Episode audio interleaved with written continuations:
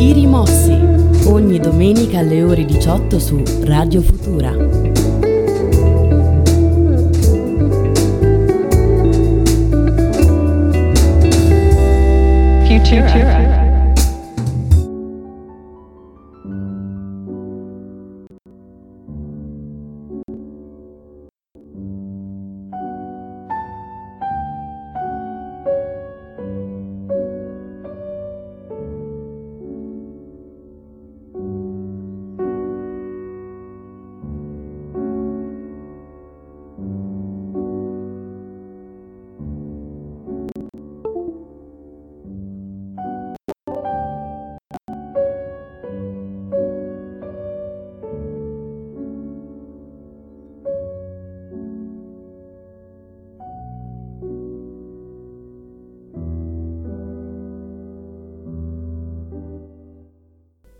Nelle puntate precedenti dei Rimossi vi ho raccontato la vita di personaggi che avevano una sola cosa in comune. Erano tutti uomini. Per non correre il rischio di far passare la storia dell'umanità dominata esclusivamente da figure maschili con quelle femminili relegate all'angolo, credo sia giunto il momento di dare spazio a una di quelle figure femminili ovviamente che la storia, soprattutto recente, ha riscoperto e rivalutato.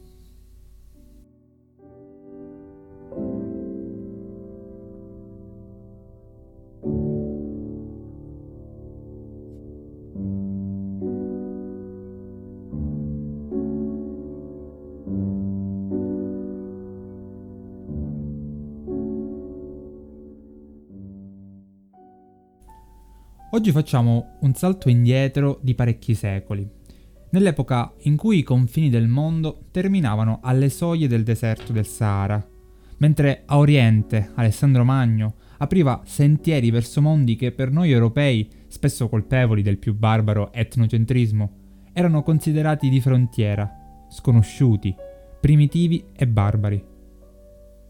Spostandoci verso nord, invece, vediamo come siano i romani, il grande impero romano, ad aprire la strada verso quei territori sperduti e freddi del nord Europa.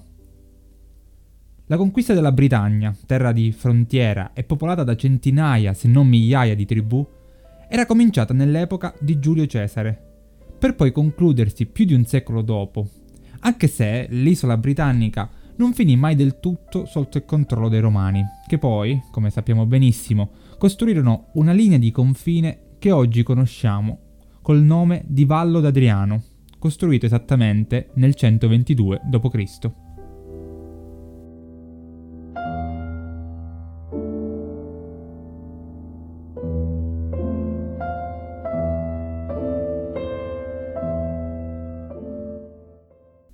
Oltre quel vallo, superato quel vallo, che separava il mondo romano da quello barbaro, tra le numerose tribù sottomesse dalla forza dell'impero c'era quella degli Iceni, dove nacque e fu regina Budicca, protagonista di questa puntata dei rimossi.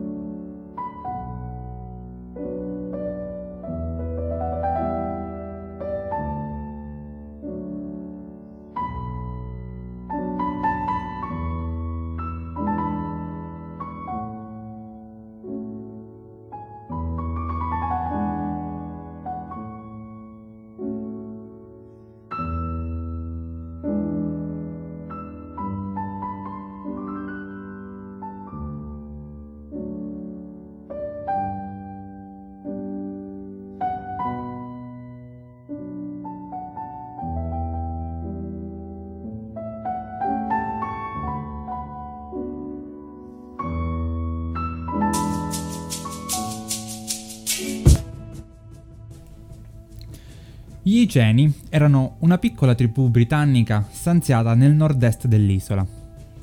La storia di queste tribù sarebbe stata simile a quelle delle altre sottomesse dai Romani, se non fosse dovuto proprio alla figura di Boudica. Per raccontare questa storia le principali fonti che ho consultato sono due, entrambe romane, entrambi storici illustri della loro epoca. Sto parlando di Tacito e di Cassio Dione. La storia di Boudica, per come la conosciamo ai giorni nostri, arriva proprio grazie al loro lavoro e ai loro scritti. Boudica nacque nel 33 d.C. Secondo Tacito, la sua famiglia era di nobili origini. Questi due aspetti non hanno trovato riscontri negativi, perciò possiamo pronunciarli sicuri di essere nel giusto. I primi dubbi sulla sua figura sorgono già dall'origine etimologica del suo nome, poiché lo stesso Boudica è un nome di origine, un nome di origine latina, diverso dall'originale. Per fare un esempio storico, nel XIX e nel XX secolo, durante il periodo in cui si riscopriva la figura di questa grande condottiera, la forma più utilizzata era quella di Boadicea, forma derivata però da un errore di trascrizione medievale di un manoscritto di Tacito. Studiando in profondità le origini del nome, ovvero quello nella lingua icena e delle altre tribù britanniche, ovvero il brittonico antico, la forma che più possibilmente si avvicina alla realtà dovrebbe essere budica, con una sola C. La parola budica deriva dalla radice celtica bouda, che ha un significato affascinante. Vittoria. Boudica nacque dunque in una famiglia nobile, ma da piccola, si presume quando ebbe compiuto i sette anni, sarebbe andata a vivere con una seconda famiglia, presso cui rimase fino ai 14 anni. E fu proprio qui, in questa fase della sua vita, che conobbe la storia, le tradizioni, la religione e la cultura delle tribù celtiche. Quando ci approcciamo a un mondo così distante, culturalmente, storicamente e anche geograficamente, spesso commettiamo l'errore di sottovalutare e anche sottostimare la bellezza e la complessità di queste caratteristiche fondamentali di un popolo. Lo facciamo non per cattiveria, ma per una naturale convinzione che ci porta a credere di essere migliori e superiori, e che quello in cui crediamo noi sia migliore rispetto ad altro. Anche Erodoto diceva che se si proponesse a tutti gli uomini di fare una scelta fra le, varie, fra le varie tradizioni e li si invitasse a scegliersi le più belle, ciascuno, dopo opportuna riflessione, preferirebbe quelle del suo paese. Tanto a ciascuno sembrano di gran lunga migliori le proprie costumanze.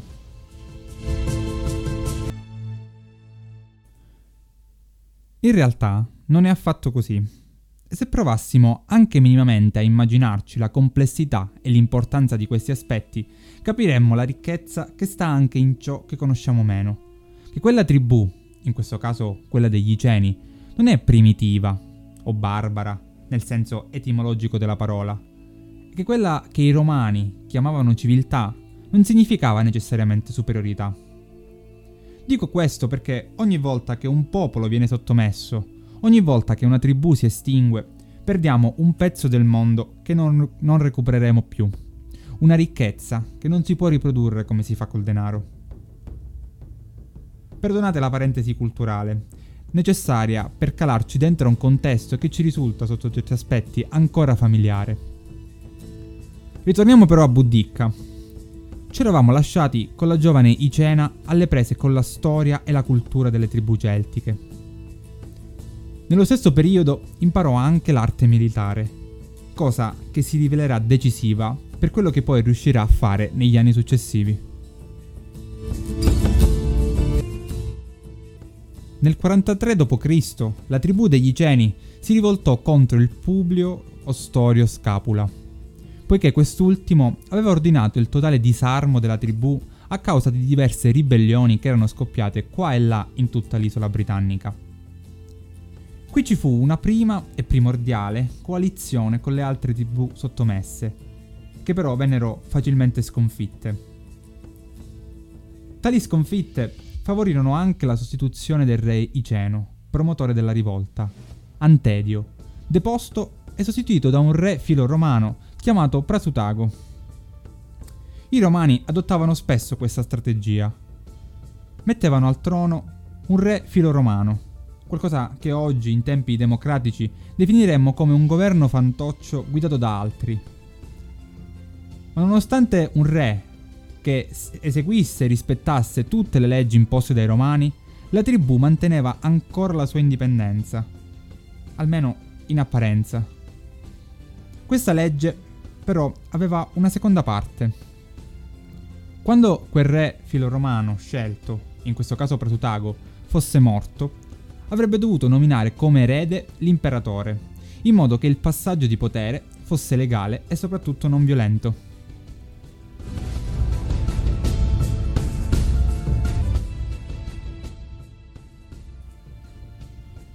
Attorno al 47 d.C., pressappoco quando Buddhika fece ritorno presso la sua famiglia d'origine, si decise che era giunto il momento che andasse in sposa a qualcuno. Dato che la sua famiglia era di nobili origini, era chiaro che fosse destinata a qualcuno del suo stesso livello sociale. Così Buddhika, spinta dalla sua posizione sociale, finì con lo sposare il re degli Ceni, Prasutago dal quale ebbe due figlie, i cui nomi però sono ignoti. Non è ignoto invece quello che accadde alle due figlie e alla madre qualche anno dopo la morte di Presutago. Come avevo detto in precedenza, la legge romana era chiara.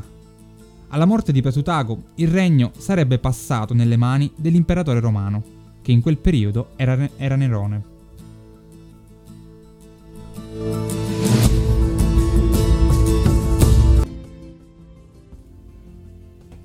Tuttavia Prasutago, nonostante fosse stato posto in quel, in quel ruolo dai romani perché seguisse i loro ordini, decise al momento di lasciare il trono di nominare eredi Nerone e insieme a quest'ultimo anche la moglie e le due figlie. La reazione dei romani non si fece attendere e fu oltremodo violenta. Non solo Prasutago si era beffato di loro, ma aveva lasciato le sue terre e i suoi domini a delle donne. Con un colpo di mano rapido e violento, i romani si impossessarono del territorio che apparteneva agli Ceni. Ma non fecero solo questo.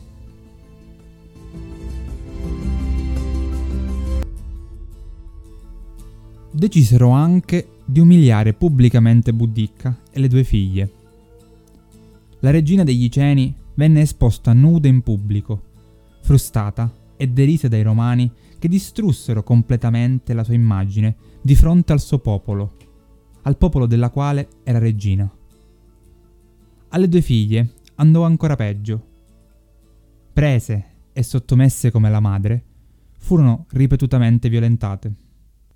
Prima di continuare la storia di Buddicca e della sua impresa contro i romani, facciamo una piccola pausa con alcuni eh, WhatsApp e alcuni consigli eh, per gli ascolti di, di, Radio Futura. Ci sentiamo tra pochissimo con la seconda parte della storia di Buddicca. A tra poco. Ciao Radio Futura, un saluto da Paola. Radio Futura. Futura. Like never before. Il VAR degli amici. Ogni lunedì alle 19 su Radio Futura.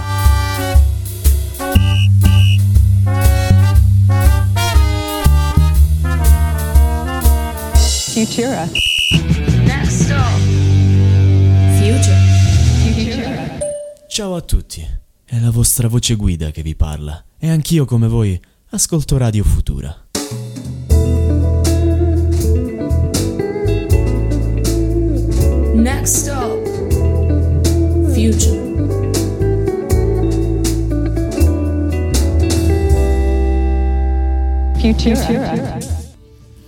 I romani, durante le loro spedizioni, di rado commettevano errori.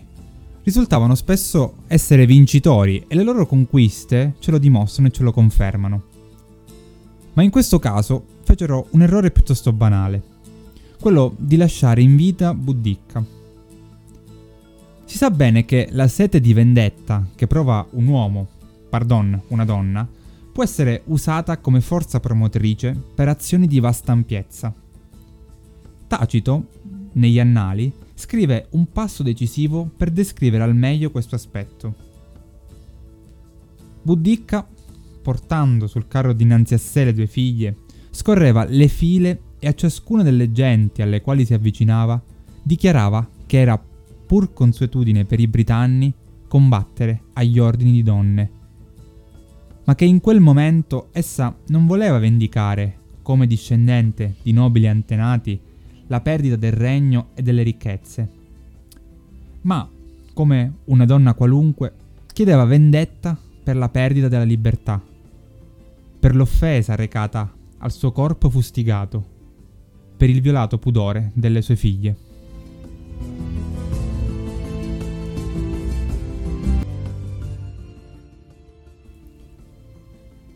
Subito dopo essere stata umiliata in pubblico, Boudica riunì tutte le tribù britanniche disposte a combattere contro il dominio romano. Rifiutare la sua chiamata alle armi fu difficile. Boudica possedeva il carisma del condottiere e la furia della guerriera e della donna oltraggiata. Bastava la sua presenza per incutere timore e rispetto a chi fosse insieme a lei. Cassodione la descrive come una donna molto alta e dall'aspetto terrificante. Aveva gli occhi feroci e la voce aspra.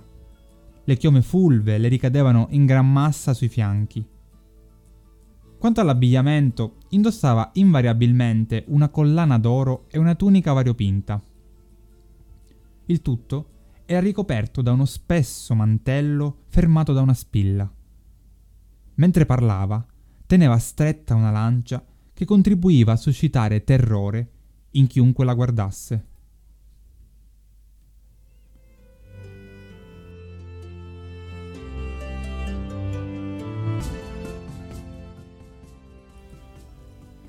Così, mentre i romani sono impegnati in una campagna contro i druidi dell'isola di Anglesey nel Galles settentrionale, gli Iceni e le tribù che si erano riunite a loro per ribellarsi al potere romano tesero un'imboscata alle legioni guidate dal proconsole romano Gaio Svetonio Paolino.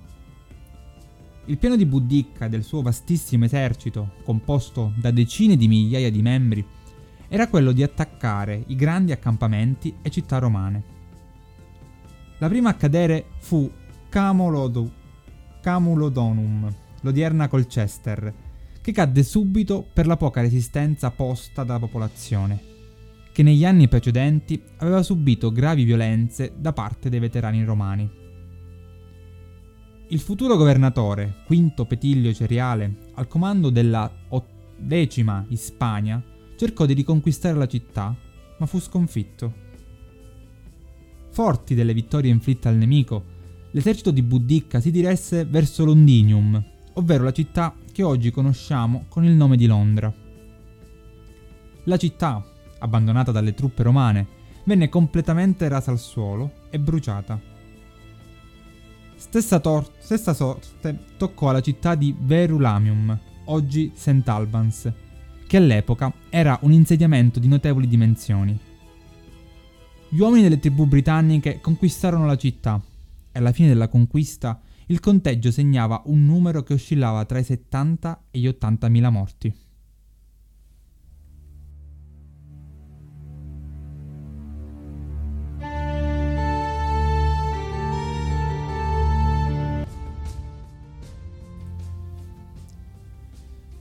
Quanto importanti dal punto di vista del morale, le vittorie delle tribù britanniche non avevano indebolito la forza romana sull'isola, la quale, superata l'iniziale preoccupazione dovuta per lo più alla sorpresa della ribellione, adesso si preparava al contrattacco. Per definire questo tipo di vittorie ottenute da Boudicca e dai suoi soldati, oggi utilizzeremmo un'espressione molto semplice. Vittoria di Pirro. L'origine di questa espressione risale a fatti di circa tre secoli prima l'epoca di questo racconto, quando l'esercito guidato da Pirro, re dell'Epiro, regione della Macedonia, si spinse in Italia, precisamente a Taranto, per, suppo- per supportare l'esercito locale contro l'invasione romana. Pirro ottenne due vittorie, una a Eraclea e l'altra ad Ascoli di Puglia. La leggenda vuole che Pirro, mentre il suo esercito festeggiava i grandi risultati ottenuti nelle due battaglie, pronunciasse una frase che poi si sarebbe rivelata corretta. Un'altra vittoria come questa e torno a casa senza esercito.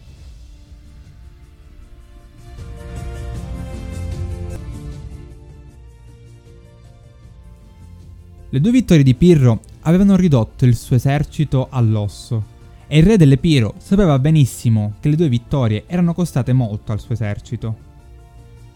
La battaglia successiva, l'esercito di Pirro venne sconfitto e da questo episodio oggi abbiamo tratto l'espressione vittoria di Pirro, che serve per indicare una vittoria ottenuta con un prezzo troppo alto.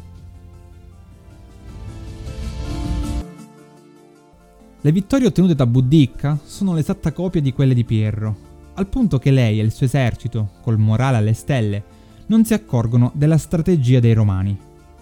Quest'ultimi hanno deciso di ritirarsi, attendere e riorganizzarsi in modo da preparare un contrattacco potente. Mentre si ritirano, i romani usano una tattica molto semplice, che anche in tempi più recenti è stata usata con successo da chi l'ha adottata. È una tattica prettamente difensiva, che serve per spezzare l'avanzata degli invasori. Ne sanno qualcosa anche Napoleone e Hitler, che impegnati nella conquista del vasto territorio russo, si ritrovarono intorno solo terra bruciata e nient'altro. Così, gli invasori romani costretti alla difesa usarono la strategia della terra bruciata contro i britannici, tattica che aveva indebolito enormemente il contingente britannico. Boudica e il suo popolo combatterono un'altra battaglia, decisiva per le sorti della vicenda. Nonostante la maggioranza in termini di numero, i britannici si presentarono in condizioni fisiche sfavorevoli. In più, le condizioni del territorio dello scontro, di cui non conosciamo la posizione esatta ma che pare avvenne nelle West Midlands, su una via oggi conosciuta come Waitling Street, favorirono ulteriormente i romani. Al resto ci pensò anche la disciplina tattica dei romani contro la tracotanza e la violenza dei britannici. Quando le sorti dello scontro furono chiare a tutti, i britanni, o perlomeno quello che restava dell'esercito, tentarono una disordinata ritirata, ma il risultato fu inutile e alla fine della battaglia i romani avevano ucciso 80.000 britanni. Quel giorno fu decisivo per le sorti dell'isola che passò completamente nelle mani dei Romani, che iniziarono un dominio della zona lungo tre secoli. E Boudicca? Che fine fece la guerriera britannica, la regina degli Iceni, che aveva spinto le tribù a unirsi e a ribellarsi contro i Romani? Le fonti storiche che abbiamo usato principalmente per questo racconto discordano sul punto. Se per caso Dione, la regina, fuggita dal campo di battaglia, era morta di cause naturali dopo essersi ammalata, per Tacito la vita della regina si concluse in maniera completamente diversa.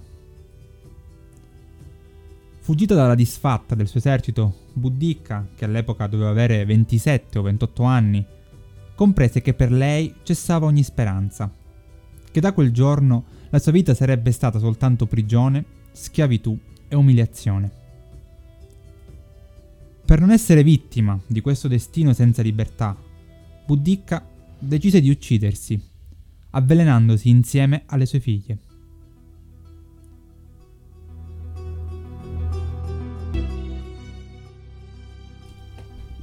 Il suo gesto ricorda quello di una figura che noi italiani dovremmo conoscere molto bene, ovvero quella di Catone Luticense, avversario di Cesare che si uccise a Utica.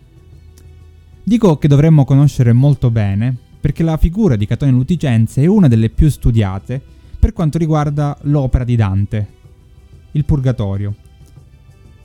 Pur sapendo infatti che il suicidio è uno dei peccati meno accettati dal cattolicesimo, Dante inserì Catone nel Purgatorio, facendolo addirittura il custode del, purg- del Purgatorio sebbene fosse vissuto prima della venuta di Cristo e quindi fosse costretto per questo motivo a finire nel limbo come tanti altri personaggi, tra cui lo stesso Virgilio. Catone fu un'eccezione, poiché era interpretato nel Medioevo cristiano come supremo esempio di difensore delle libertà politiche e repubblicane, al punto di sacrificare la propria vita per esse. Era riconosciuto anche come modello di vita austera e dignitosa Nel testo del Sommo Poeta è Virgilio a presentarlo con queste parole. or ti piaccia di gradire la sua venuta. Libertà va cercando, che è sì cara, come sa chi per lei la vita rifiuta. Tu sai che non ti fu per lei amara inutica la morte, ove lasciasti la vesta che al grandì sarà sì chiara. Come Catone, anche Buddicca si uccise perché sentiva minacciata la sua libertà. Di cena, ma soprattutto di donna.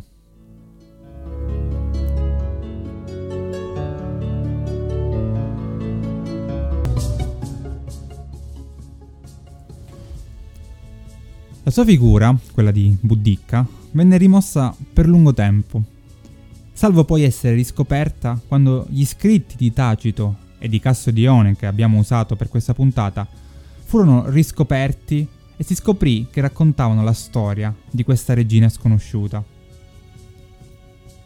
Durante l'epoca vittoriana, Buddicca godette anche di una discreta fama, che crebbe quando la scrittrice inglese Manda Scott scrisse un ciclo di romanzi basati sulla sua figura.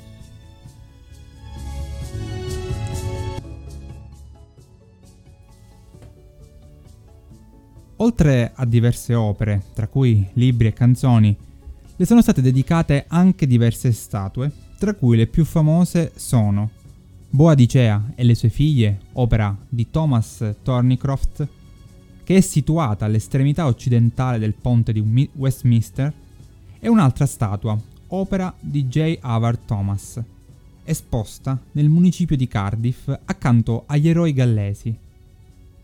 Quella statua rappresenta un unicum in quanto donna e in quanto proveniente dall'esterno dei confini attuali del Galles.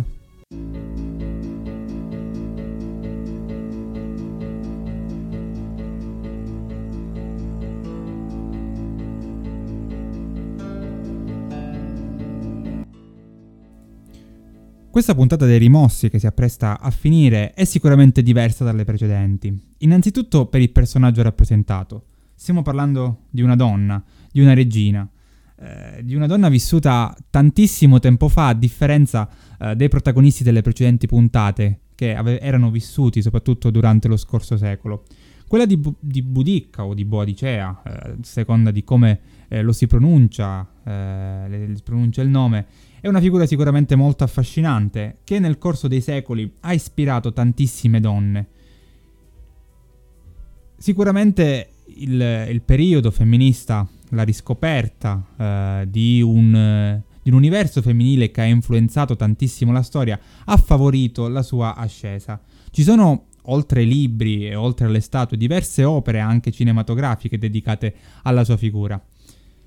Sono sicuro che questa puntata sicuramente rappresenta per molti qualcosa di, uh, di, di, di, strano, ma non deve stupire il fatto che una regina, che una donna, uh, in un'epoca così lontana, si ponesse a capo di centinaia di migliaia di persone, di uomini.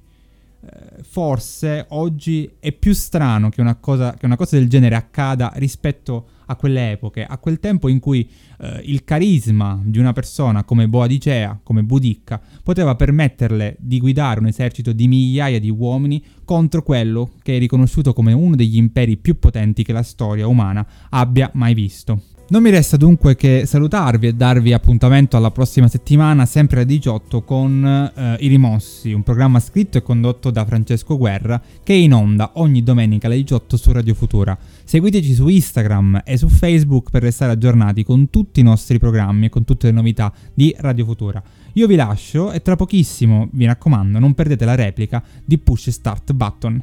Alla prossima puntata. Vision Futura. Futura.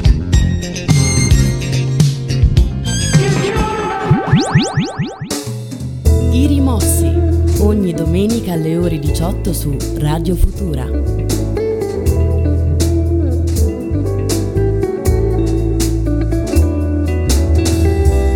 Futura. Futura.